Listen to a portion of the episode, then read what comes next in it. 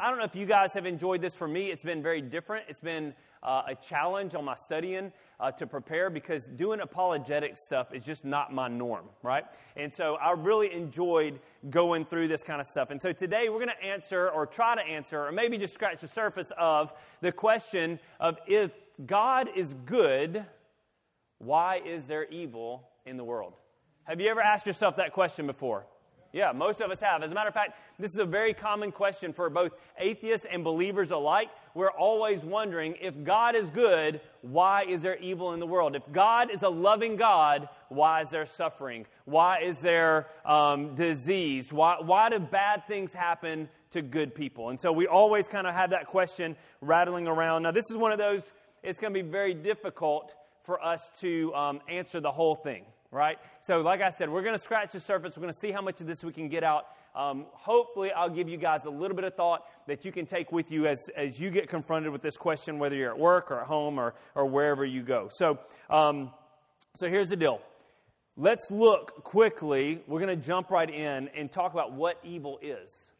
So, the first thing we got to answer is what is evil, right? What is evil? So, if God is good, and evil exists, what is evil? And we got to figure out where it came from. Because we said in the very first message of this series, when we were talking about the existence of God, the fact that there's even a moral code, a moral standard in our hearts, proves that God is real, right? Because God is all good, therefore we can see what evil is. But if there is no standard of good, then we don't know what evil is, right? And so we said that proves God right off the bat that if there's evil, there must be God and there must be good. So, what is evil? Is evil the opposite of good? Is evil the opposite of good? Who would say, yeah, evil's the opposite of good? Anybody want to dare take that and, and know that I'm going to say you're wrong? Absolutely wrong. Evil is not the opposite of good. We are not living in a yin and yang society, right? This is not what we are. Evil is not the balance of good. As a matter of fact, evil is the corruption of good. Evil is the corruption of good. Good can always be, but evil cannot exist without good. Now, think about that for a second. Good can be a constant, but evil can only exist in the presence of good. Think about it like this. If you were to take, so we've, uh, and, and let me just pause, pause message for a second. Um, I, some of you guys have been seeing on social media all the stuff that's happening um, around the church, around the area, and, and, we keep giving you little updates here and there. So this morning before you came in, we had the curtains open so you could see outside. We've got a nice little patio that's been poured. Um, uh, our, my neighbor and my friend Keith Peterson and his company came out and poured that patio, and I said, Keith, how much is this going to cost us? He said, for you and the church, nothing. So he, pay, he poured the, the patio for us for free. That's amazing. Um, Andrew uh, Rape and Lee Contreras, both members of our church here, have been working so, so hard to get this place ready, not only for the church, but for the gym, um, because we are housing the gym right now. So we've got a nice little bridge. If you guys parked in the gravel today, you saw a bridge as you came across. It's almost complete. Um, we got to get the handrails up. We got a nice bridge. It was hand built uh, by Andrew and Andy, and so that's pretty amazing what they've done. We have another friend of ours named Mike Pender that came out and blazed a trail. Like he had this huge machine that just chopped down trees, just just grinded them to the ground. So we've got a really cool trail that goes out through our woods. So if anybody wants to go out and walk or jog or pray or whatever you want to do out there, and um, and we keep hearing, Gayla, I said this last week, but there's opportunities out there for you to make a little garden. Um, but I will go ahead and tell you the deer and the rabbits will eat it all down. So just as long as you're aware, you're feeding the, the animals. Um, so we've got that out there. So that's, I think that's a lot of really cool stuff going on. Um, but with that being said, uh, so so Candace and Andrew have a gym. Uh, here in town, CrossFit Trustful, and a couple weeks ago it burned. The inside of it burned like a big oven, just the whole thing cooked. And so um, when the firemen went in and they began to spray everything down with water, guess what happens whenever you have metal objects and you spray them with water and leave it over time? What? Rust. It wasn't a trick question. You get rust, right?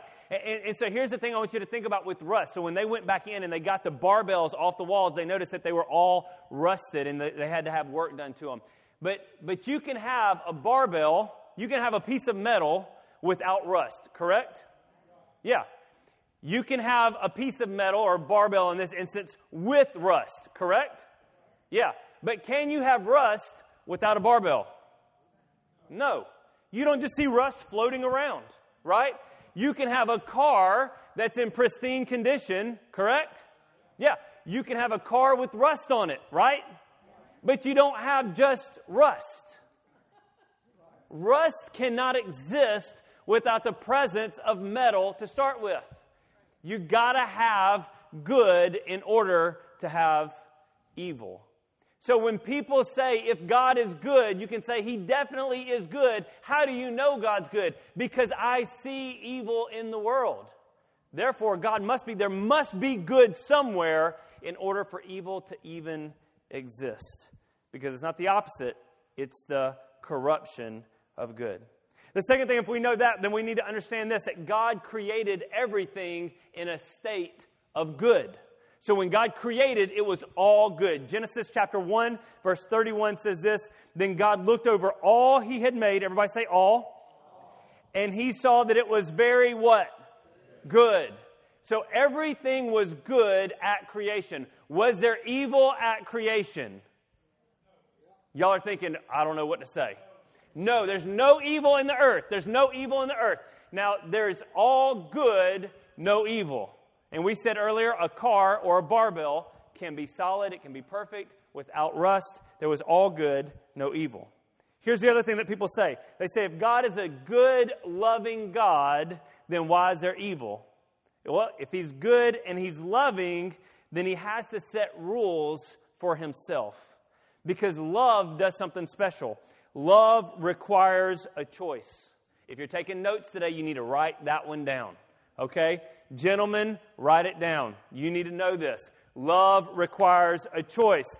How many of you ladies have ever had a guy that was in love with you and you did not love him back? Wendy, like, raised her hand and then pointed at her husband. Um, that's not true. You love him eventually. Um, eventually. Uh, and, and so, listen, here's the thing. And you turn that person down, and they kept coming back and asking for a date, right? And they kept coming back and asking for a date. And, and listen, they keep saying, I love you, but you don't love them back. What if all of a sudden they just show up at your house? Is that love? It's kind of kind of stalker, right? It's kind of creepy. kind of creepy. What if what if they come to your house and they put handcuffs on you and they put you in the back of the car and they say you're coming with me and you're going to love me? Is that love? No, that's uh, prison time, right? Like like there's a problem with that. And so you got to understand something. Love has to have choice or else it's abuse. Love has to have choice or else it's abuse. So if God is love, if God loves me and he loves you, he has to give us an opportunity to not love him back. He has to give us that opportunity. I'm setting some things up for you here. We're laying a little bit of foundation work here because it's important to understand that, that we have to choose to love God. I choose to love my wife. This ring on my finger, this piece of, of silicone on my finger, is not magic. It doesn't, when I put this on, it's not like, oh, all of a sudden I love her. It doesn't work that way, right? I have to choose every day when I wake up, I choose to love my wife. Now, now for me, that's an easy choice. Very easy choice, right? She makes it very easy. Am I getting brownie points now? Good, good, just make sure. I have to choose to love her. She chooses to love me. I choose to love my children. Yeah, but you had a part, a very small part in giving them life. Yes, I did have a very small part in giving them life. And yes, as soon as I saw my son um, for the very first time, I instantly fell in love with him. But still, yet, every day I choose to love him. Because guess what? Every day, he doesn't always do things the way I want him to do them. Right? Every day, I have to make that choice because some days he aggravates me. And so I have to choose in aggravation, I still love that boy. When it comes to God, we choose to love him and we have to make that choice. Otherwise, it's not love. You can't make somebody love you. One of the, one of the things my, my father in law told me whenever I asked uh, for, for Perry's hand in marriage the third time I asked, I asked one time and got rejected. So then I thought maybe he didn't understand what I was saying. So I asked the second time and got rejected again. And then I asked the third time, Well, am I telling the truth? Am I lying? I'm telling the truth. And so I asked the third time, and he finally caved because I was persistent. No. Um, so, so I asked the third time, and, and he told me, he, he had this conversation with me about love. He said, Gabriel, what if I had a special magic pill? And I were to give you that pill, and I were to tell you that if you gave that pill to Perry, she would always love you no matter what. He said, Would you take the pill? And I said, No. Because if I gave her the pill, then I would never know if she really loved me or if it was the magic pill that was making her love me. True love requires choice. True love requires choice. And so we need to understand that. Then, then that brings us to the next thing. If there's a choice, then there's an opportunity for evil. So we're building a little bit of a case here. Okay? God creates everything good. Evil can't exist without good. Love requires a choice, but choice opens the door for evil. Think about this. We'll, we'll get into the garden, but, but let me just show you this real quick. In Ephesians chapter 4, verse 27. Now, to give you the context, and not just to pull one verse out and throw it at you, to give you the context, Paul is talking to the Ephesians about anger. And he says, In your anger, do not sin, right? So, so he's giving them the, the idea of you can be angry, but in your anger, you have the choice to either uh, follow Christ or you have the choice to follow your own feelings. And he's saying, don't follow your own feelings. Don't sin in your anger. And, and then he gives us verse 27, and it says, out of that context, he says, give no opportunity to the devil. In other words, my sin, my choice, can give the devil an opportunity to work in my life. So my choice opens the door for evil to come in. Now, we read in the Bible um, in Genesis chapter 2, we're going to go to Genesis chapter 2 for just a minute. We, we read in the Bible that God gave man a variety, we don't know how many trees to choose from. He says you can get fruit from any of those trees except one. So check this out Genesis chapter 2, verse 8. Then the Lord planted a garden in Eden in the east. L- let me just say this for a second. Super nerd moment, but it just stuck out to me. We always think of the Garden of Eden. We think of the whole place. All of Eden is a garden. This is super weird and has nothing to do with my message. But think about this. The Bible says he planted a garden where? In Eden. That's kind of a cool thought. In other words, God had a whole place called Eden, and in one part of it, he placed a garden. I don't know why that, I don't know. Anyways, I know it's dumb. I just think it's kind of neat. So the Lord planted a garden in Eden in the east, and there he placed the man he had made. The Lord God made all sorts of trees grow up from the ground, trees that were beautiful and that produced delicious fruit. So he's not making he's not making a bunch of vegetable trees, right? Like this isn't like carrots and broccoli and all the nasty stuff. This is like really good, he says, delicious fruit. In the middle of the garden, he placed a tree of life and the tree of the knowledge of good and evil. Skipping down to verse 15. The Lord God placed man in the Garden of Eden to tend and watch over it. But the Lord God warned him, You may freely eat the fruit of every single tree in the garden except the tree of the knowledge of good and evil. If you eat its fruit, you will surely die. So man is given this option. He's given a huge garden. He's the only one there. Eventually, he gets a woman, and so now they're the only ones there, and they can eat of any tree they want to eat from. And he says, just don't eat this one. It would be like, so none of this stuff really applies to me because I'm not very good at being a vegetarian. Um, I, I really like meat a lot. But I also like donuts. And so if you were to put me in a donut shop and you were to say, Gabriel, you can eat any donut in this entire donut shop except the old fashioned donut. I'm going to put the old fashioned in there because they always have to have the old fashioned for old people. And so, um, so you got the old fashioned in there. Dad, which one do you eat? Old fashioned, that's what I thought. So you got the old fashioned in there, and you got all the other donuts in there. Guess what I would do? I would eat every donut in that place except for the old fashioned. But the problem is, I'm a human.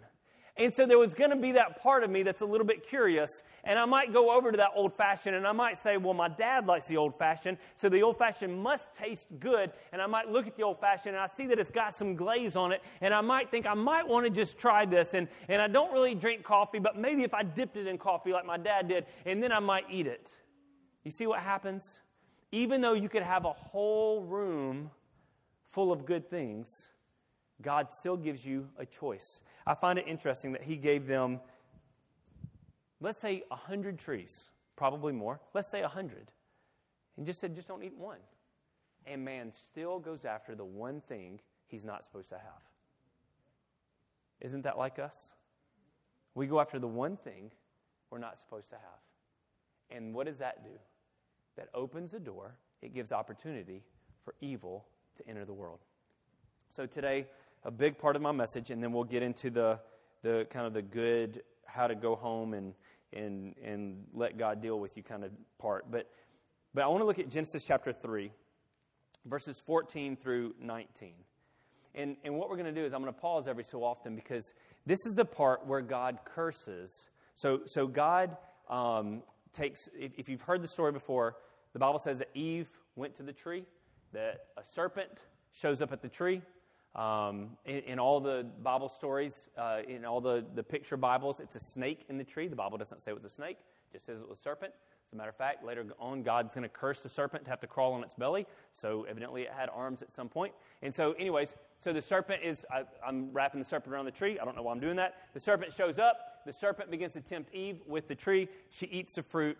She gives the fruit to her husband. He eats the fruit. Sin has now entered the world. Disobedience has entered the world. Pride has entered the world. What did God make the world as? It was everything was good, and now we've got a curse. The first curse we ever see in the Bible. So here's what it says The Bible says this Then the Lord God said to the serpent, Because you've done this, you are cursed more than all animals, domestic and wild. You will crawl on your belly, groveling in the dust as long as you live. And I will cause hostility between you and the woman, between your offspring and her offspring. He he, talking about Jesus in the Old Testament, will strike your head and you will strike his heel. Let's pause there for just a second. Now, I did not study what does it mean that his, he's crawling on the ground, he's on his belly, he's groveling in the dust. We're not going to get into that. But I do want, to, want you to notice the hostility between the serpent's offspring and the woman's offspring. So the first curse is a curse of spiritual hostility. The very first curse is a spiritual curse. So, the first kind of evil that enters into the world is a spiritual kind of evil. That there is a spiritual battle happening around us all the time. Paul says you don't fight against flesh and blood, you fight against the powers of darkness in this present age. That there are spiritual battles happening all around us. That's what Paul said. So we need to understand whenever we start questioning why is there evil, why is there evil? We need to know that there's different types of evil, and one type of evil is a spiritual evil in the world. And that's happening. So he curses Satan and the seed. And then in verse 16 it says, Then he said to the woman, I will sharpen the pain of your pregnancy, and in pain you will give birth. We're going to pause there before we read the rest of it. But, but I want to show you something. If you, if you look down, it says, In pain you will give birth. Does anybody want to guess what that means? In the Hebrew. It means that you will have painful birth, ladies. It, it's really straightforward. But let's back up. Let's back up. So there is a pain in childbirth, but there's also a pain somewhere else. So, so it says in pregnancy. In the New Living Translation, it says in pregnancy, but not every translation says in pregnancy. As a matter of fact, when you go back to the Hebrew on this one, it, it, it says in conception. In conception, there's pain, but it doesn't just mean pain. If you look up the word for pain, it's different than the pain from childbirth. It's a different kind of pain. It's a pain that means worry. In conception, there's worry and anxiety. Why in the world would I, I wouldn't, but, but uh, a woman, uh, but really a husband and wife, why in the world would we have worry when it comes to conception?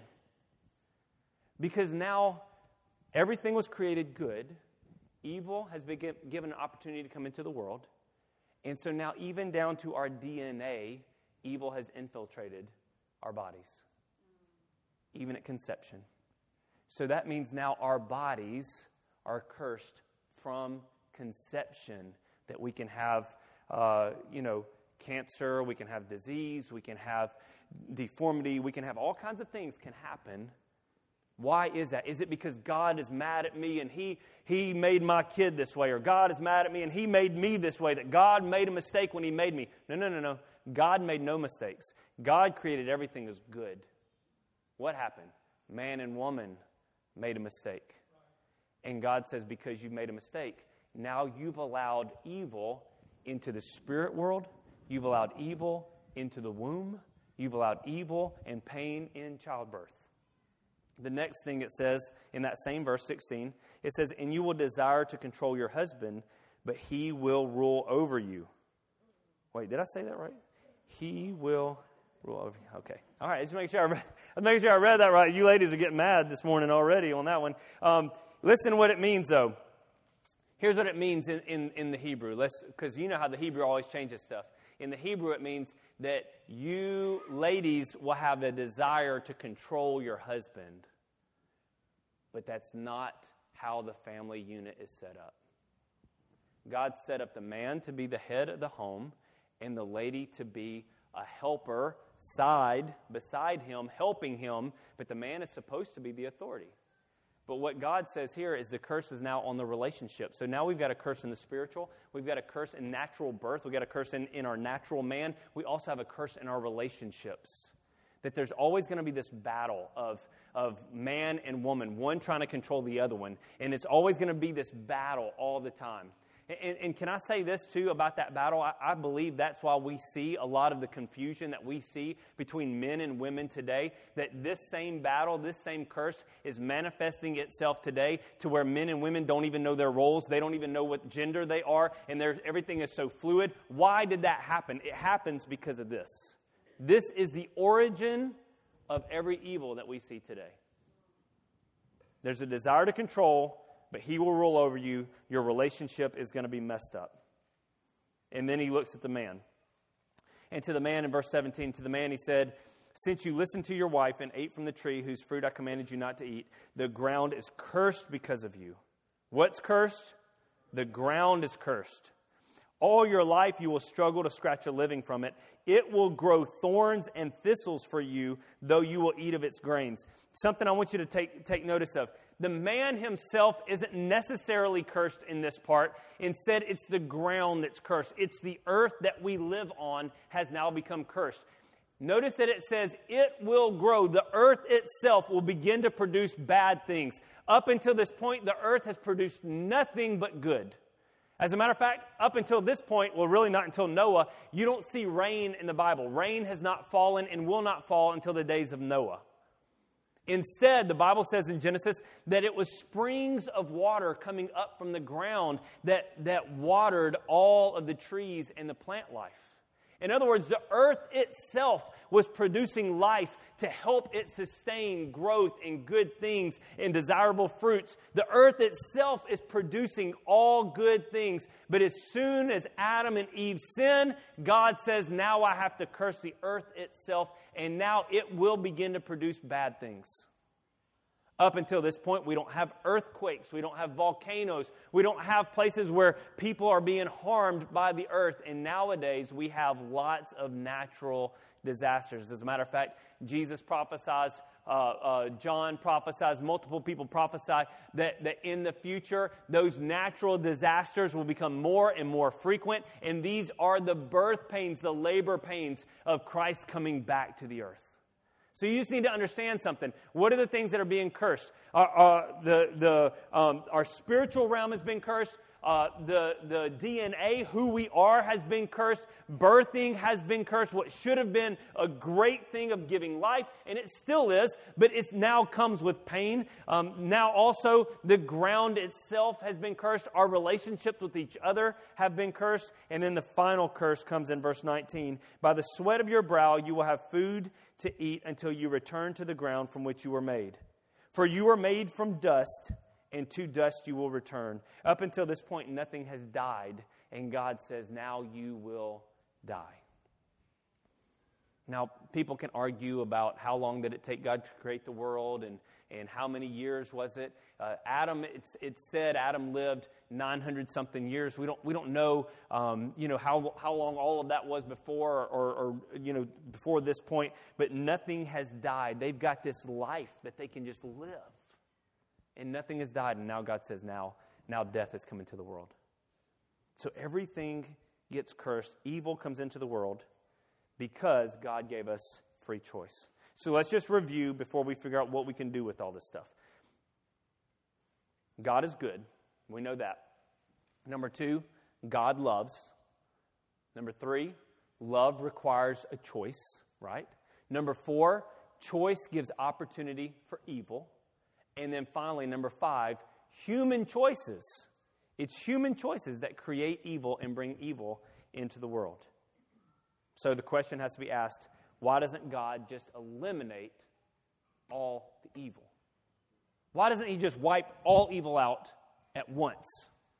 Well, I'm going to give you three things to think about today, and then, and then I'm going to talk about suffering. Number one, if God wiped out all evil, what would happen to me? If God wiped out all evil, what would happen to you? The Bible says, and well, we got really quiet on that one. Y'all thought it was funny whenever I said happened to me, because y'all, yeah, you would die for sure, 100%. And then I was like, what would happen to you? And you're like, well, let's just be quiet. Romans 3.23 says this, for everyone has done what? Sinned. We all fall short of God's glorious standard. So, what would happen to me if God says I'm wiping out, I'm eradicating every little bit of evil? What would happen to us? Number two, or, or part B on that one, if God eliminated all evil, would we even like it? I, was listening to some, some atheists the other day debating some Christians, and, and one of the things the atheist was saying was, How can a loving, good God command that, that the Israelites wipe out other nations? How could he command this war with other nations? If he really loves people, how could he do that? And how could he let evil be in the world to start with? And the Christian said, Well, he was trying to eradicate evil by using Israel to fight a war against this other group. But you don't want that to happen. So you can't have it both ways. If God eradicates evil, then bad things are going to happen in order to eradicate it. And we don't want that to happen. And then C is this why doesn't God just eliminate all evil? The answer is He will. He's just being patient. The Bible says He will eliminate all evil. At some point, the, the Bible says we get a new heavens and a new earth. In other words, everything's going back to good. Everything's going to go back to that good standard, but God is being patient. In 2 Peter chapter 3, the Bible says this, verse 9. The Lord isn't really being slow about his promise, as some people think. No, he's being patient for your sake. He does not want anyone to be destroyed, but wants everyone to repent. This is what a loving God does. A loving God says, I really don't want everyone to be destroyed. I want everyone to come to heaven. So I'm going to be patient. But there's going to be a time when that patience runs out to the point, not that God runs out of patience, but to the point where He's going to have to make a decision, that, that judgment is going to have to come. So He's trying to prolong that as long as He can to get as many people into the kingdom as He can. So if evil is a part of what we are, then how do we respond to it? How do we respond to suffering? All of us have suffered in, in a variety of ways. And oftentimes when we suffer, what do we do? God, why is this happening to me, right? I was talking to a friend of mine the other day, and, and, we were talking about this, this idea of why do bad things happen to good people, and why is it that good that bad people still prosper? He's like, I know people that are terrible people, and they, they, you know, have all this money, and they go on all these vacations, and they have cars, and they have all this stuff, and they do all these great things. And he said, and then I know people that are serving God and love Jesus, and everything they have falls apart, and their life is, you know, in, in a wreck. Why does that happen? It, well, I don't know why all that happens. I'm going to go ahead and tell you right now. I don't know. I don't know everything. But I do know this about suffering. I know this that suffering is essential to the gospel. Suffering is essential to the gospel. I'm not saying you have to suffer. I'm not saying that, that, that, that that's, you, you can only suffer in order to get to heaven, but I'm saying that suffering is essential. Think about the symbol for Christianity. What's the symbol for Christianity? A cross. What was the cross? It was a form of suffering, it was a form of execution. If Jesus were here today, our symbol might be an electric chair. Like, think about it like that. Like, we think of the cross and, oh, the beautiful cross and the old rugged cross. No, it's terrible. That is a terrible symbol for us because it represents suffering. Suffering is at the core of who we are. Jesus was killed on the cross. Isaiah, um, the Old Testament prophet, they say was probably sawed in half, that they stuck him in an empty log and cut him in half. You, you look at Jeremiah was thrown into a deep well. Uh, Peter was hung upside down. Uh, multiple disciples were beaten and, and, and murdered because of their faith. When Jesus tells us about being Christians, he never says that it's going to be sunshine and rainbows. As a matter of fact, in John 16 33, this is Jesus. He says, I've told you this so that you may have peace in me. Here on earth, you will have many trials and sorrows. But take heart because I have overcome the world. So we need to understand something today. The idea of suffering that evil brings with it, it's, it's central to who we are. And so whenever you whenever you suffer or whenever I suffer, we need to understand that I'm right, I'm right in the middle of everybody else across the world. Like I'm right there with all the other Christians that we all suffer from time to time. So, what does suffering teach? Because I feel like we can learn from suffering. I feel like we can learn. As a matter of fact,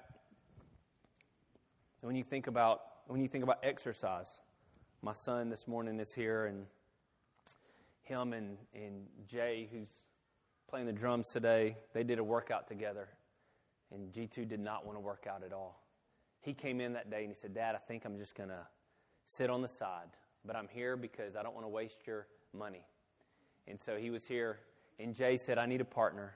And if you guys don't know Jay, Jay runs um, Ironmans and half Ironmans. And so Jay is very much in shape. And G2, he plays um, Madden. And so um, just two very different, very different people. And G2's in good, he's in great shape. He's, he's in better shape than I am. But I just thought that was funny. So Jay did this workout with him. And so today, G2 gets out of the car, and Gabriel starts walking up to the church. And I said, Hey, hurry up. I need you to help me with something. And he's doing this. I was like, What's wrong? He goes, Dad, I can't feel my legs. He said, Jay broke me. He broke me. His legs hurt. But listen, what happens, what happens whenever our muscles hurt after a workout? Do you know what that is? The pain in your muscles is because your muscles have torn, literally torn, and are trying to grow back the areas that have been broken down. They're trying to grow back. And as they grow back, guess what happens to those muscles? They get stronger. So suffering, suffering can teach us something. It can benefit us in a couple of ways. Uh, a couple of weeks ago, I was I was talking to Perry. Maybe it was a week ago. I had read in my in my morning devotional this this idea of trust, and and I felt like that was what God was speaking to me was that I needed to learn to trust Him even more, trust Him in all things. And and when I was younger, I used to not be a worrier. Like I never worried about anything. As a matter of fact, it wasn't until I got married that um, that I started worrying. Um, when I first got married, Perry and I first got married, like all of a sudden, like they're ready to turn our power off. And she's like, Gabriel, did you pay the power bill? I was like, oh no, I forgot about the power bill. You know, and I just didn't like, I just didn't worry. I didn't, that's not worry, that's stupid. But um, I just didn't worry about anything. I didn't worry about money. I didn't worry about any of that stuff. And Perry came in and she was like, we've, we've got to like pay attention to what we're doing. And, and all of a sudden over the years, she was the one that always worried about money and I never worried about it. And then I guess it was when kids happened to us. And, and if you've never had kids before, those of you that are about to have kids, just go ahead and know that all your money is going to go the pain of childbirth. It's not just in your body, it's in your wallet too. It's a lot of pain and it all goes away. And so, and so I, I started worrying, somewhere along the line, I started worrying about money, and, and, I was always concerned about it. And, and it's gotten to the point where sometimes it affects my relationship with Perry, and it affects my relationship with my kids. And, and, and so, because I just get worried, I get worried sometimes. And so I felt like God was telling me, you've got to you've got to trust me. And so, so I felt like for today, I thought that word was for me, and it is for me, but I also feel like it's for us today. And it's not worried about money, but learning to trust God. We have to learn how to trust God. And the best teacher for trusting God is suffering. Suffering's the best teacher. Jesus learned that. Jesus is about to go to the cross, and what does he say? He said, If there's any way for you to take this cup from me, do it, but not my will, your will be done. In other words, what Jesus said is, I'm about to suffer. I don't really want to, but I'm going to trust you. I'm going to trust you. Have you ever heard someone say, Trust me? Come on, let's go do something. And you say, What are we going to do? And they say, Trust me. Nine times out of ten, you're about to get hurt. Nine times out of ten, you're about to get hurt. One time out of ten, they're going to buy you something. It's going to be great. Nine times out of ten, they're going to ask you to jump off of a rock or a bridge or crawl under something. It's going to be gross or you're going to eat a worm. Like there's all kinds of weird stuff that happens when people say trust you. And God uses suffering to teach us trust. So let me give you quickly four, four things we've got to learn how to trust. Number one, we've got to learn how to trust His plan. So if you're taking notes this morning, we've got to learn how to trust His plan. Isaiah 55, 8 and 9 says this My thoughts are nothing like your thoughts, says the Lord. And my ways are far beyond anything you can imagine. For just as the heavens are higher than the earth, so are my ways higher than your ways, and my thoughts higher than your thoughts. We have to trust His plan. His plan is sometimes to allow temporary suffering to alleviate future pain and heartache. You think about a surgery. I'm a master at surgeries. I've had like 20 in the last year, right? Like all minor, but, but I've had some surgeries. And I've, I've told you guys about the mass on my heart that they took out. Most recently, my meniscus was torn uh, pretty bad, and so they had to fix my meniscus. And, and um, I noticed how much pain I was in every time I tried to do something. My, my knee hurt really bad. And, and I would love to tell you that it's a really cool story of how I tore up my knee. I was lifting a lot of weight or I was running many, many miles, but actually I was getting out of a vehicle and I planted my foot and I turned funny. And when I did, it tore my meniscus. So, so I can't get out of vehicles very well, apparently. So my meniscus was, was torn and it hurt really bad, and everything I did made my knee hurt. I couldn't sleep at night. I, I, I, couldn't walk around. I was in so much pain all the time. And then all of a sudden, my doctor says, We need to clean up that meniscus. We need to cut part of the meniscus out. And so they did that. They put me under, they cut part of my meniscus out. And so for a couple of weeks, I had pain in my knee, not from the meniscus, but from the surgery. And so now I'm having to go to PT and all that. But guess what happened? As soon as I was done with PT, probably within about a week or week and a half, I noticed that I had no pain in my knee. So I had to suffer the surgery in order to alleviate chronic pain. Sometimes in life, we have to know that there's a plan. That doctor had a plan for my knee to help me feel better later on but I had to trust my doctor. We have to trust God's plan. This one hits us a lot when it comes to the death of a loved one. Anytime you have a death of a loved one, whether they're an 80 year old loved one or an 8 year old loved one, anytime there's a death in the family, we struggle to trust God's plan. God, how could it be your plan to take my child, my mom, my dad, my grandparent? How could it be part of your plan to take them? Can, can I just help you real quick? Number one, the Bible says that God promises us um, that one day we're all going to die. But he never promises us a number of years. He says, you know, about 120 years, but, but he never promises us an exact number of years. We're all just given a certain number of days, and that's it. And so we need to take advantage of the days we have. But the other thing that the Bible says is it promises us that, that there is going to be a death at some point. But then beyond death, I like how some people say, they say we don't, as Christians, we don't ever die, we just change positions. I like that. We go from being here to being there.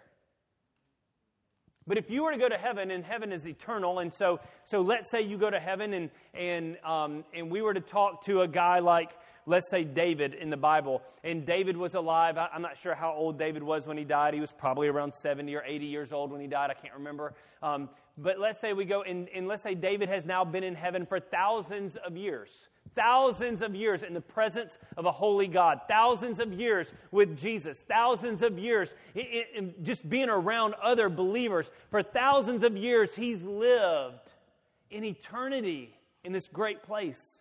If you were to go to him right now and you were to say, David, would you trade your thousands of years with God to get those 80 years back that you had on earth? what do you think David would say? Absolutely not. In the light of eternity, my 80 years are nothing. Who suffers with the death of a believer? It's not the believer, it's us because we miss. And I get it, and God gets it. But we also have to go back to I trust God's plan because his plan is bigger than mine. The second thing we trust is his provision. Philippians 4:19 to give you some context, Paul in this story is talking about how um, the Philippians have been the most generous church, that they have blessed him over and over and provided for his needs, and now he's thanking them for providing for his needs. So Philippians 4:19 says, "In the same God who takes care of me will supply all your needs from his glorious riches which have been given to us in Christ Jesus." So so generosity, the Philippians generosity, Paul turns around and says, God's going to provide all your needs. Don't you even worry. God's got you because God sees your heart. He's got you. So he's going to, we got to trust in his plan. We got to trust in his provision. After I wrote, after I, I wrote in my journal about trust, and I think I wrote Perry a little note in her journal about trust. Um, one of the next things that happened to us is we, uh, in the month of May, and I'm not saying this to get pity party, so please don't pity um, my party. Um, in the month of May, it just happened. Have you ever had those months or those weeks where every bill comes due? Like, have you ever had one? No, I'm the only. Okay. Um, so we had one of those months. We had one of those months. Uh, G, uh, Gabriel and I are going on a missions trip. That bill came due. We, our taxes came due all this month. Um, medical bills, my surgeries came due. Like everything came due in one month. Had we spread it out throughout the year, not a problem at all. But when it all happens in one month, it's just a little overwhelming. And so Perry and I were talking, and we're like, "Hey, we got to be very careful with the with the money this month. You know, for the rest of the next couple of weeks, we got to be very careful." And so we were talking about that. And then all of a sudden, after we have this conversation, guess what happens? We go to put clothes in the laundry. Now, I've got basically three teenagers. My youngest is 12, he's almost a teenager. So we go to put clothes in the washing machine, and nothing happens. The washing machine breaks. Now, we've got a washing machine that is like the best brand you can buy. It's called Speed Queen. I will do commercials for Speed Queen the rest of my life. I love Speed Queen. Speed Queen is used in commercial um, laundry mats. They're amazing. They never break. As a matter of fact, the, the last time I had a washing machine, I brought in a, a, a guy to fix it because we had to fix it a bunch. And I said, I said, hey, and I ask all my appliance repairmen this. I said, What's the one washing machine you never have to work on? He said, Speed Queen, hands down. I work on Kenmores and Maytags and Samsungs and LGs and um, Mitsubishis and whatever. I'm just making up stuff now. But um, I work on all of them, but never Speed Queen. I was like, I'm buying a Speed Queen. So we bought a Speed Queen. And guess what happens? My Speed Queen broke. And I called my repairman. I was like, hey, man, you're not going to believe this. My Speed Queen broke. And he came out there and he looked at it and he goes, Gabriel, I've never actually fixed the Speed Queen. He said, I've never looked inside one. He said, This is all new territory for me. And he looks down and he says, This is so freaky, but the transmission broke. I didn't know washing machines had transmissions and clutches. I've never seen a gear shift on one. And, um, and so the, the, he said it broke. And he said, let me call somebody and see if I can get you another one. He said, man, the transmissions are on back order. It'll be another six weeks at least until we get this transmission. And he said, and it's going to cost you like a $1,000. Now, remember what I said about all my bills just came due? I'm dying. I'm dying. I'm sitting on the floor and I text Perry. I said, looks like we're going to have to get a new washing machine. You know, like, like I am struggling. And, um, and I said, well, let me just call my insurance company and see because we've got like home warranty or whatever. And so, so I, called the insurance company and, and the lady was really nice, but she's like, Mr. Wright, we're going to have to do some research on this. And she goes, I've never actually filed a claim for a Speed Queen before. So this is all new territory. I'm like, yeah, I keep hearing that. And so, so she's filing the claim and she's doing the research and she calls me back and when she calls me back, she says, Mr. Wright, that part that you need for your washing machine, they don't make it anymore.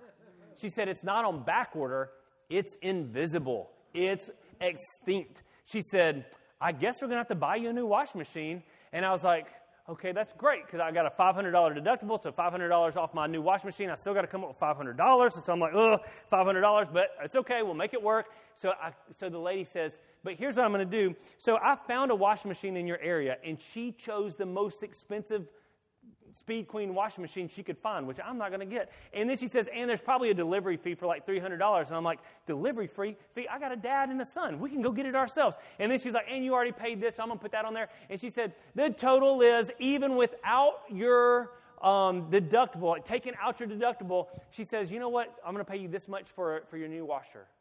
I made 50 bucks off the whole deal. It was amazing. So then, my insurance agent calls and says, We got to have a talk. We got to go over your insurance policies. I get to my insurance agent. You know how it is whenever you got teenagers, insurance goes up. So I'm talking to my insurance agent. My insurance agent says, Gabriel, we forgot to put Gabriel Jr. on your insurance. He said, Your insurance is going to go up. And I said, I can barely afford it as it is. He said, It's going to go up another almost $300 a month.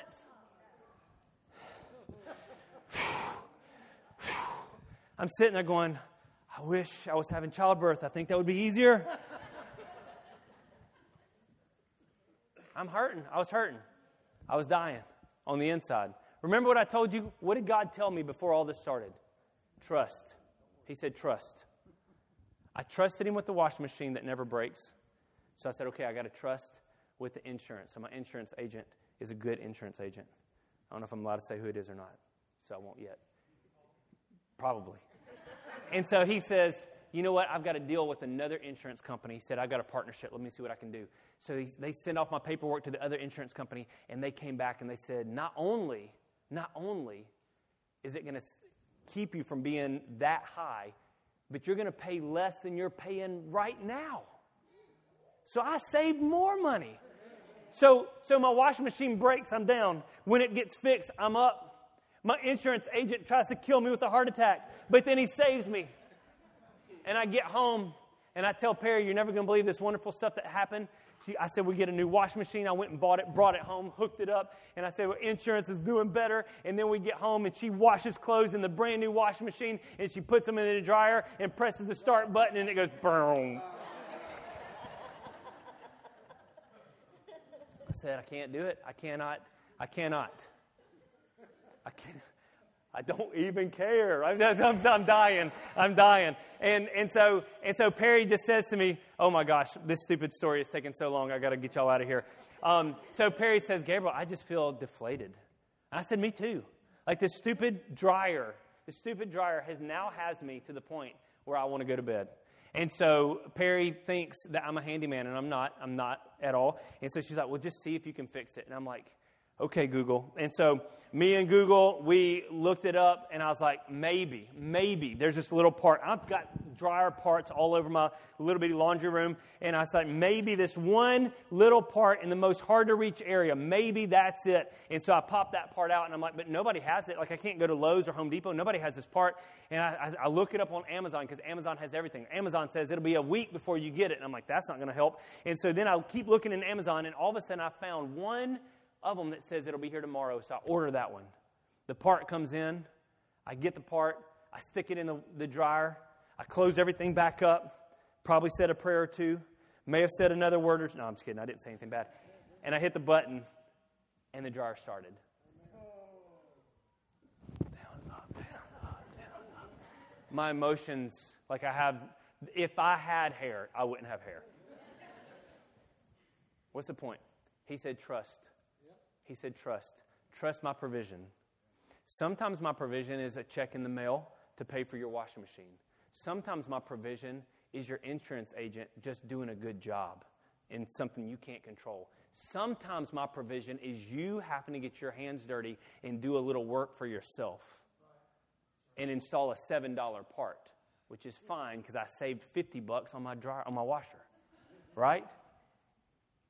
So we trust his provision in our suffering. All right, I promise I'll get done fast. The third thing we, we trust is we trust his promises. Revelation 21 4 says, He will wipe away every tear from their eyes, and there will be no more death, or sorrow, or crying, or pain. All these things are gone forever. You suffer here for a little while on earth, but you'll spend eternity in a place where there's no more pain, no more suffering, no more tears. It's all joy. And then number four, and this is where we're going to close for real. We trust in his presence. There's a couple of verses that I want to use today, a couple of passages I want to use today to talk about the presence of God in our lives and how we need to trust that. Because I feel like today, I knew today we were going to have a lot of people out of town. I get it. But I thought, you know what, God? The people that are going to be here today, I feel like somebody needs this. Now, I needed the part about trusting provision. That was for me, probably not for you. That was just Gabriel preaching to Gabriel. But this one, I feel like I'm preaching to some folks here because you've been going through some suffering You've been going through some suffering, and it's nothing that, that um, a, a, washing machine can fix.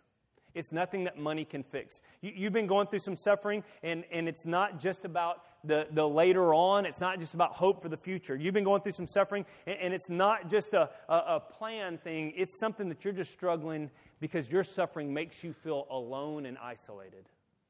You're struggling with, with this idea that I'm the only one. Well, let me tell you what the Bible says. The Bible says we trust in his presence. Matthew 11, 28 through 30.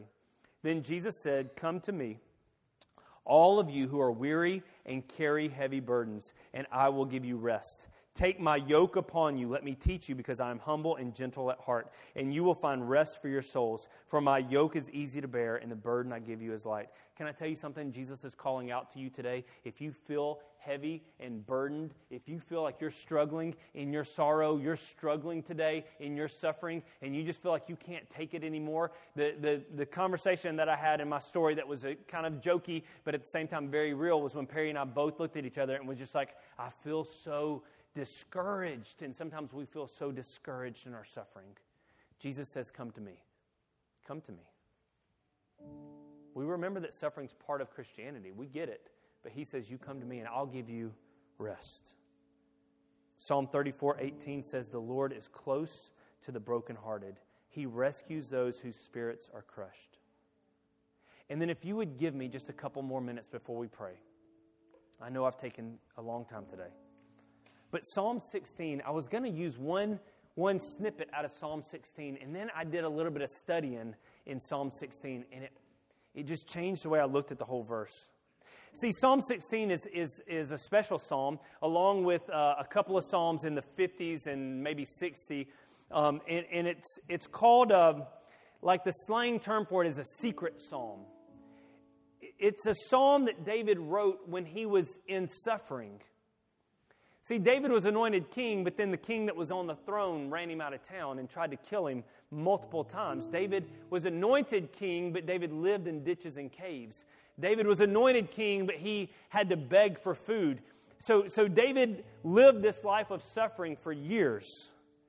And the Bible gives us a couple of his writings, and, and it's written during times of great suffering. And they call these the covered psalms, or the secret psalms, or the silent psalms. In other words, it's a psalm that you would speak like this. You just cover your mouth and you begin to speak it and, and you say it in secret. It's a psalm you say. It's not a psalm of joy and let the band play and let me get down front and dance and raise my hands and clap and worship. It's not one of those psalms. It's one of the psalms I say when I curl up in bed and I'm so discouraged and I'm so lonely and I pull the covers over my head and I'm still wearing the clothes I had on today and I just I just begin to sing this psalm to myself. Listen to the words of David and if you don't mind I'm going to read all 11 verses. Keep me safe, O God, for I've come to you for refuge. I said to the Lord, You are my master. Every good thing I have comes from you. I'm going to pause there. David's in suffering, and he says, I'm coming to God. I'm not going to people, I'm going to God. And I may not have much, but every good thing comes from God. The godly people in the land are my true heroes. I take pleasure in them. Troubles multiply for those who chase after other gods. I will not take part in their sacrifices of blood or even speak the names of their gods. In other words, I'm not going to turn away. Lord, you alone are my inheritance, my cup of blessing. You guard all that is mine. The land you have given me is a pleasant land. What a wonderful inheritance. This man is speaking these words in a time of suffering. Why is he whispering these words? I think the idea of covering your mouth, and we'll finish it, but covering your mouth is so that it echoes back and you can feel your own breath, and it's almost like you're speaking to yourself. I'm speaking to my own self. When I feel like the land has cursed and has deserted me, I'm speaking that every bit of this land is blessed. Verse 7 I will bless the Lord who guides me. Even at night, my heart instructs me. I know the Lord is always with me. I will not be shaken, for he is right beside me. No wonder my heart is glad and I rejoice. My body rests in safety, for I will not leave for you will not leave my soul among the dead or allow your holy one to rot in the grave. That's a that's a prophecy about Jesus. Verse 11, this is the last one. You will show me the way of life, granting me joy, the joy of your presence and the pleasures of living with you forever. Why don't you stand up with me this morning?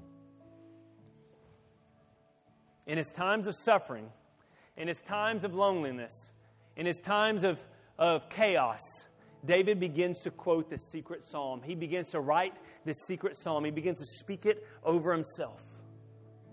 If you're a part of our prayer team today, I want you to come on down. We're going to get ready to pray this morning. And he begins to say things like, You're going to show me the way of life and grant me your, your presence forevermore. This morning, you may be suffering with something. There may be something you're going through today. It may be, like we talked about, a spiritual issue that you're dealing with. Maybe it's a physical issue. Maybe you need healing in your body. Maybe it's a ground issue in this, this world. Your work, your toil, it, and, and it's just struggling. You're struggling to produce what you need to produce, so it becomes a financial issue. Maybe it's a worry or it's a sin. Whatever your issue is today, can I tell you something? we serve a God that knows what suffering's all about. And we can learn to trust Him even in the suffering.